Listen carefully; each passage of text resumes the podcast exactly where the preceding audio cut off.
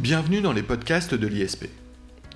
L'opposition entre la liberté d'expression et la dignité est-elle inéluctable.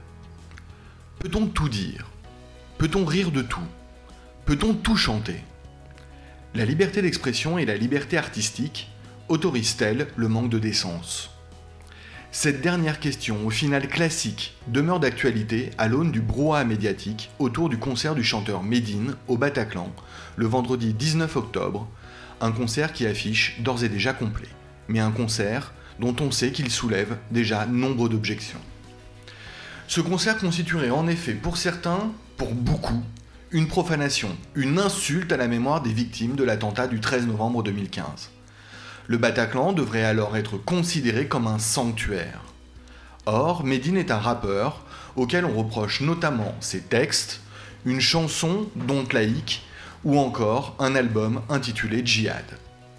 Afin de répondre à ces interrogations, afin de démêler l'opposition entre la liberté d'expression et la dignité, je reçois aujourd'hui Jean-Paul Gélin, professeur de droit public. Jean-Paul Gélin, bonjour. Bonjour Jacob Bérébi, merci. Merci à vous. Et immédiatement, commençons par une question qui va nous servir de cadre à tout ce débat. Est-ce que l'on peut déjà, est-ce que vous pouvez d'ores et déjà rappeler les principes, les libertés en cause à l'œuvre dans cette affaire? Alors oui, bien sûr, et sans forcément rentrer dans le détail, vous avez, euh, je crois, très justement évoqué euh, d'un côté la liberté d'expression et de l'autre côté la dignité. Ce sont deux principes essentiels de notre État de droit qui sont euh, évidemment consacrés aussi bien par notre Constitution que par la Convention européenne euh, de sauvegarde des droits de l'homme et des libertés fondamentales. Alors, s'agissant de la liberté d'expression, je crois qu'il est important quand même de rappeler euh, et le Conseil constitutionnel, la Cour européenne des droits de l'homme et le Conseil d'État le font régulièrement, à quel point cette liberté est essentielle. Elle est d'ailleurs considérée comme une condition essentielle dans une démocratie, de sorte que, sans forcément schématiser à l'extrême la jurisprudence, on peut dire que aujourd'hui tout ou presque est bon à dire. À partir du moment où on s'insère dans un débat, dans un débat d'intérêt général, eh bien, la liberté d'expression est protégée, l'expression est protégée euh, par les différentes sources que j'ai évoquées. Euh, quant à la dignité, c'est un concept auquel on reproche parfois son aspect un petit peu malléable, mais il est garanti par la Constitution depuis la jurisprudence du Conseil constitutionnel de 1994, euh, c'est la décision loi bioéthique, et euh, l'année suivante, en 1995, à l'occasion de son arrêt commune de Morsan-sur-Orge, le Conseil d'État l'a consacré en tant que composante de l'ordre public. Alors la remarque ici est importante puisque en tant que composante de l'ordre public, la dignité a vocation à être protégée par la police administrative. Et c'est dans ce cadre qu'elle est susceptible d'être opposée donc à la liberté d'expression. Absolument. Alors pour revenir à notre affaire et ce concert de Médine au Bataclan, certaines personnes, on le sait, se sont émues, se sont même largement euh, opposées à la tenue de ce concert demandant donc son interdiction au pouvoir exécutif. Le président Emmanuel Macron a été directement interpellé par des personnes politiques allant dans ce sens. Mais existe-t-il un cadre légal à cette interdiction dont certains, encore une fois, en font une exigence au nom effectivement de l'ordre public? Alors, il existe effectivement un cadre légal, c'est le recours à la police administrative qui a un rôle préventif et notamment un rôle dans la prévention des infractions constitutives d'atteinte à l'ordre public. Alors s'agissant d'un spectacle qui se tiendrait au Bataclan, donc à Paris, ce serait le rôle du préfet de police que d'intervenir, encore une fois, de manière préventive. Donc même si on comprend qu'il euh, y ait une attente euh, auprès du chef de l'État ou du ministre de l'Intérieur, c'est plutôt auprès du préfet qu'il faudrait se tourner. Alors, et du coup, la police administrative offre des pouvoirs donc au préfet qui pourraient aller jusqu'à cette interdiction. Absolument. D'accord, très bien. Alors, dans ces conditions, on peut quand même tout de même observer que ce débat n'est pas complètement nouveau. Le concert de Médine, bien qu'il occupe l'espace médiatique, n'est pas sans rappeler d'autres affaires. Je pense immédiatement évidemment à l'affaire Dieudonné, qui a donné lieu aussi à un important débat judiciaire, et un débat devant le juge administratif. Est-ce qu'on peut imaginer transposer la jurisprudence Dieudonné euh, justement à la situation présente et à la demande d'interdiction du concert de Médine Alors, à mon avis, vous avez tout à fait raison de, faire cette analogie. D'ailleurs, euh, il a été euh, notamment mentionné par certains tweets d'hommes politiques une demande auprès du ministre de l'Intérieur d'appliquer le corpus, les armes qui avaient été utilisées contre Dieudonné, justement pour ce concert. Alors sur ce point, il convient à mon avis de commencer par rappeler euh, le contenu de la jurisprudence Dieudonné. Euh, au-delà des ordonnances euh, du Conseil d'État qui avaient validé l'interdiction du spectacle Le Mur, le Conseil d'État a surtout eu l'occasion de rendre un arrêt de principe le 9 novembre 2015, c'est l'arrêt à griffe, dans lequel il a rappelé le cadre de l'exercice des pouvoirs de police, notamment lorsqu'il s'agit d'interdire un spectacle. Alors sur ce point, il faut retenir plusieurs choses. Tout d'abord, et je crois que c'est important de le rappeler, le Conseil d'État commence quand même par rappeler l'importance de la liberté d'expression, et notamment euh, le fait que cette liberté d'expression est une condition essentielle euh, pour que l'on soit dans une société démocratique. C'est important de le rappeler parce que ça veut dire que l'interdiction, ça doit demeurer l'exception. Ensuite, le juge administratif avait rappelé le rôle de la police administrative. On sait que le rôle de la police administrative, c'est de prévenir les atteintes à l'ordre public. Mais le Conseil d'État a rappelé que ce rôle est aussi celui de prévenir la commission des infractions constitutives d'une atteinte à l'ordre public, notamment une atteinte au principe de dignité. Enfin, L'autorité de police ne peut pas agir de manière intempestive. Il faut que son action soit nécessaire, adaptée et proportionnée. Ce qui veut donc dire que l'on doit rechercher une conciliation entre la liberté d'expression qui doit demeurer la règle et la protection de la dignité, comme dans l'affaire Dieudonné, qui justifie l'interdiction, mais plutôt au titre d'une exception. D'accord. Alors, à bien suivre et au vu de ce que l'on sait aujourd'hui eh bien, euh, de la tenue du concert du rappeur Medine et de ses textes, on est d'accord que on n'est pas précisément dans la même situation s'agissant de ce concert, de ce rappeur, au regard du spectacle à l'époque de Dieudonné, de l'affaire Dieudonné. Alors, je pense qu'effectivement, vous avez tout à fait raison. Vous aviez raison de faire l'analogie et vous avez raison de ne pas euh, faire, euh, je dirais, de superposer les deux affaires qui ne sont pas tout à fait les mêmes. Alors, qu'est-ce qui change dans le cas du concert de Médine? D'abord, l'infraction en cause. Dans le cas de l'affaire Dieudonné, euh, l'infraction qui aurait pu être constituée par ces propos, c'est l'apologie des crimes contre l'humanité, le négationnisme, le révisionnisme. Or, les propos qui sont tenus dans Médine dans ces chansons correspondraient davantage, encore faudrait-il qu'un juge se prononce, à l'apologie des crimes de terrorisme. Donc on n'est pas dans la même catégorie d'infraction. Est-ce que c'est un problème? C'est pas certain.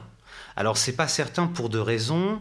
D'abord, la notion de dignité est suffisamment souple pour que l'on puisse y faire rentrer différentes sortes d'infractions. Ensuite, il ne faut pas oublier que le Conseil d'État avait, dès 1996, dans son arrêt Vortex, considéré comme une atteinte à la dignité le fait pour un animateur radio de se réjouir de la mort d'un policier à l'antenne. Donc sur ce point, je pense qu'on pourrait faire l'analogie, même si c'est encore une fois pas tout à fait la même infraction qui serait visée. Ce qui est plus embêtant, c'est plutôt le caractère nécessaire de la mesure de police. Le Conseil d'État, dans son arrêt à griffe de 2015 que j'évoquais tout à l'heure, a précisé que la nécessité de l'interdiction pouvait notamment résulter d'anciennes condamnations pénales du protagoniste. Et c'est vrai que au moment de l'interdiction du spectacle Le Mur de Dieudonné en 2014, Dieudonné avait déjà été condamné neuf fois au pénal, sept de ces condamnations étant déjà définitives, et ce pour des propos similaires, de sorte que l'atteinte à la dignité, la commission de l'infraction constitutive d'une atteinte à la dignité était totalement avérée. Donc en ce sens, la mesure de police apparaît comme nécessaire. Dans le cas des propos qui sont tenus par Médine dans ses chansons et qui pourraient être joués au moment du concert, eh bien, aucune d'entre elles n'a fait l'objet de poursuites pénales. D'ailleurs, si vous le permettez, je, me permettrai une réserve. Euh, alors, sans parler euh, des textes, effectivement, des chansons, et effectivement, il y a certains textes qui peuvent choquer l'opinion publique, je tiens tout de même à souligner que parmi euh, les arguments qui sont développés par certains hommes politiques dans le sens de l'interdiction, on lui reproche notamment d'avoir intitulé eh son dernier album Djihad, Or, il faut savoir qu'il y a un sous-titre hein, sur cet album Djihad, euh, le combat contre soi-même, ce qui est la définition effectivement du terme djihad en propre dans le Coran, et qui n'est pas l'utilisation du terme djihad comme le combat contre autrui, comme l'idée prosélyte. Euh, de la conversion ou du meurtre, de l'assassinat, euh, du non-croyant, de l'infidèle. Donc déjà, il y a peut-être à discuter en soi même la question des propos, mais même si ce n'est pas l'objet de notre discussion, vous disiez au moins il n'y a pas la même certitude par rapport effectivement à celle que les magistrats pouvaient avoir dans l'affaire Dieudonné, eu égard euh, d'ores et déjà à la caractérisation avérée d'infractions euh, d'ordre pénal euh, évidente de la part de Dieudonné. On n'est pas dans la même situation du point de vue. Ah non, c'est précisément ça qui, à mon avis, euh, empêcherait l'application de la jurisprudence Dieudonné. C'est qu'ici, euh, l'interdiction qui serait prononcée par l'autorité de police administrative, elle serait en fait purement spéculative. Dans le cadre de Dieudonné, même si on ne peut pas avoir la certitude absolue qu'il aurait tenu les propos qu'on lui reproche ou qu'on a pu lui reprocher à d'autres occasions, Ici, les propos qui sont tenus dans, les dans ces chansons, elles n'ont jamais fait l'objet de poursuites. Donc dire que l'interdiction est justifiée pour prévenir la commission d'une infraction, c'est purement spéculatif. Très bien. Or, normalement, on ne peut pas prendre de mesures de police en se fondant sur de pures spéculations au nom effectivement du respect de la liberté, qui, comme vous l'avez très bien souligné, reste le principe. Absolument. Tandis que l'interdiction est effectivement l'exception. Je crois qu'il faut effectivement pas oublier de rappeler le caractère exceptionnel de l'interdiction, et, cela euh, résulte depuis très longtemps de la jurisprudence du Conseil d'État, hein, qu'on n'oublie pas euh, l'expression du commissaire du gouvernement Corneille, la liberté est la règle, la restriction de police l'exception. D'accord. Alors, à défaut d'envisager cette transposition de la jurisprudence Dieudonné à l'affaire présente, et donc à l'hypothétique euh, interdiction du concert de Médine, est-ce qu'il existerait un autre fondement qui pourrait être envisagé, employé, pour justifier cette interdiction? Alors il se trouve que oui, on peut imaginer un autre fondement, un autre cadre pour l'action de la police administrative, ce serait de se fonder sur la moralité publique. Alors le Conseil d'État a reconnu depuis déjà assez longtemps la moralité comme composante de l'ordre public, puisque cela procède d'un arrêt de 1959, le fameux arrêt Société des films Lutetia. Euh, à cette occasion, il avait considéré que le caractère immoral d'un film, eu égard aux circonstances locales particulières, pouvait constituer une atteinte à l'ordre public et donc justifier une mesure de police d'interdiction, en l'espèce l'interdiction de la projection d'un film. Alors, ça veut dire qu'ici, il faut combiner deux choses. Il faut que les propos tenus soient considérés comme une atteinte à la moralité, donc qui a un caractère immoral, mais eu égard à des circonstances locales particulières. Donc ça veut dire qu'en fait, on ne peut pas, l'autorité de police administrative ne peut pas prendre des mesures d'interdiction sur l'ensemble du territoire. Il faut toujours qu'il y ait cette référence à des circonstances locales particulières. Alors, il se trouve que les atteintes à la moralité sont plutôt exceptionnelles dans la jurisprudence du Conseil d'État. Principalement, elles visent à protéger les mineurs contre la pornographie, par exemple l'ouverture d'un sex shop euh, dans, une, dans un lieu qui est très fréquenté par les mineurs d'une commune, ou bien encore euh, les interdictions qui visent des œuvres cinématographiques qui, dans telle ou telle localité, présenteraient un caractère immoral. Et là, dans le cadre présent, encore une fois, sous réserve de l'appréciation euh, par les magistrats euh, des textes des chansons de Médine, on pourrait tout de même envisager une atteinte à la moralité, par exemple, euh, par le fait, on va dire, d'avoir des propos extrêmement dénigrants à l'égard de ceux qui sont dits laïcs, non croyants, infidèles, par le dit rappeur. Donc il y aurait potentiellement une considération d'atteinte à la moralité publique, en tout ça au sens commun. Alors, c'est difficile quand même de, de, préjuger ce que pourrait euh, dire un magistrat euh, à cette occasion.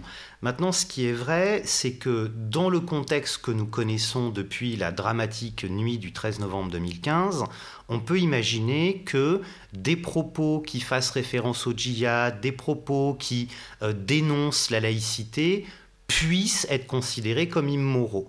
D'ailleurs, on peut éventuellement faire le parallèle ici avec euh, le documentaire qui s'appelle Salafiste, qui est le premier documentaire qui a été rangé dans la catégorie des œuvres interdites aux moins de 18 ans, alors que, en principe, cette catégorie euh, interdite aux moins de 18 ans dans les salles de cinéma, c'est plutôt réservé soit aux films pornographiques, ça c'est plutôt classique, ou bien aux films d'horreur depuis euh, le décret de 2002. Euh, néanmoins, là, de manière exceptionnelle en 2016, ce documentaire, hein, donc on ne parle pas d'une œuvre cinématographique, on parle bien d'un documentaire qui retrace euh, le parcours de jeunes en voie de radicalisation, a été interdit de projection dans les salles aux mineurs de moins de 18 ans. Il y a donc là aussi la considération du public auquel s'adresse, euh, en l'occurrence, l'artiste.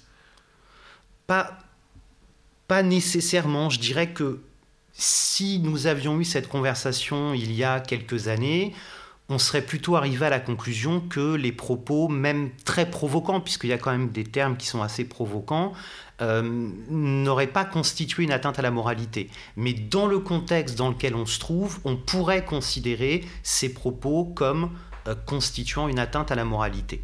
Resterait encore à savoir si euh, il y a une circonstance locale qui justifierait une mesure d'interdiction puisque comme je vous le disais tout à l'heure, le caractère immoral, il s'apprécie eu égard aux circonstances locales particulières. Or là, bien sûr, le fait que le concert se tienne au Bataclan, qui est euh, le lieu euh, d'une tuerie comme on n'en avait pas connu en France, euh, je rappelle quand même que c'est 90 morts au Bataclan la nuit du 13 novembre 2015, eh bien on pourrait imaginer, on pourrait imaginer que cette circonstance locale combiné avec la teneur des propos qui pourraient être tenus pendant le concert, justifierait une mesure d'interdiction du concert. Euh, l'avantage ici de se situer sur le terrain de la moralité et non pas sur le terrain de la dignité, c'est que en se situant sur le terrain de la moralité, on n'interdit pas au rappeur Médine de faire des concerts y compris de, à l'occasion de ces concerts, de euh, produire des chansons euh, contenant des, des propos euh, dont vous avez rappelé la teneur. Puisqu'en fait, il n'y aurait qu'au Bataclan que cela aurait un caractère immoral. Et donc ça lui laisserait quand même la possibilité de le faire ailleurs. Et donc du coup, ça reviendrait à, ce que vous disiez dans, dans, dans vos propos introductifs, à sanctuariser le Bataclan une sanctuarisation juridique, hein, pour le coup, du Bataclan, voire mémorielle, mais aussi une forme, donc, euh, et c'est à mon tour de reprendre vos propos, de parfaite conciliation presque entre euh, bah, ce qui apparaît comme deux objectifs impératifs, mais pourtant antagonistes, le respect de la liberté d'expression d'un côté, le respect de l'ordre public de l'autre. Ça me fait penser tout de même à une chose qui me semble pertinente euh, pour conclure ce débat, c'est que nous nous sommes placés, euh, dans le cadre de cette interview, euh, sur le terrain juridique, et il me semblait nécessaire par rapport à tout ce brouhaha médiatique, eh bien, euh, de convier le débat juridique eh bien, à l'antenne, et je vous remercie de l'avoir aussi bien et aussi manifestement éclairé. Néanmoins, je me satisfais d'une chose à l'issue eh bien, de cette interview, c'est de voir que pour revenir au début, la décence, la dignité, la moralité ne sont pas des notions finalement qui sont étrangères les unes des autres. On va dire que la décence aujourd'hui eh peut être couverte juridiquement, euh, sinon par la dignité, au moins euh, par la moralité. Euh, je pense effectivement que le Bataclan, pour ma part, mérite effectivement d'être considéré, en tout cas comme un lieu particulier, effectivement, au sens du droit. Jean-Paul Gélin, pour conclure, euh, est-ce que euh, vous souhaitez ajouter quelque chose? Et plus précisément, euh, est-ce que vous imaginez que si demain il y a l'interdiction du concert du chanteur Médine au Bataclan, eh bien, cela pourra faire jurisprudence? Si tant est que cette expression soit justement employée. Alors d'abord, je ne suis pas certain que le cadre légal que nous avons évoqué ensemble euh, à l'occasion de cet entretien, je ne suis pas certain que l'on puisse véritablement interdire le concert.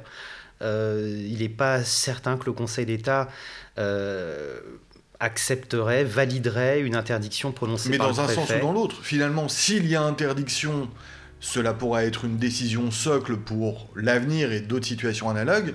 Et au contraire, s'il n'y a pas interdiction, on pourra aussi y voir une, euh, on va dire, une augmentation, une mainmise de la liberté d'expression et de la liberté artistique. Dans la mesure où, comme nous l'avons dit, euh, le cas de la jurisprudence Dieudonné ne semble pas totalement transposable euh, au concert de Médine, il y a fort à parier que dans un cas comme dans l'autre, il faudrait un arrêt de principe. D'accord. Ça, c'est à peu près sûr. Donc une décision évidemment attendue sur laquelle on rebondira peut-être dans une émission prochaine. Merci Jean-Paul Gélin. Merci à vous. Au revoir à tous.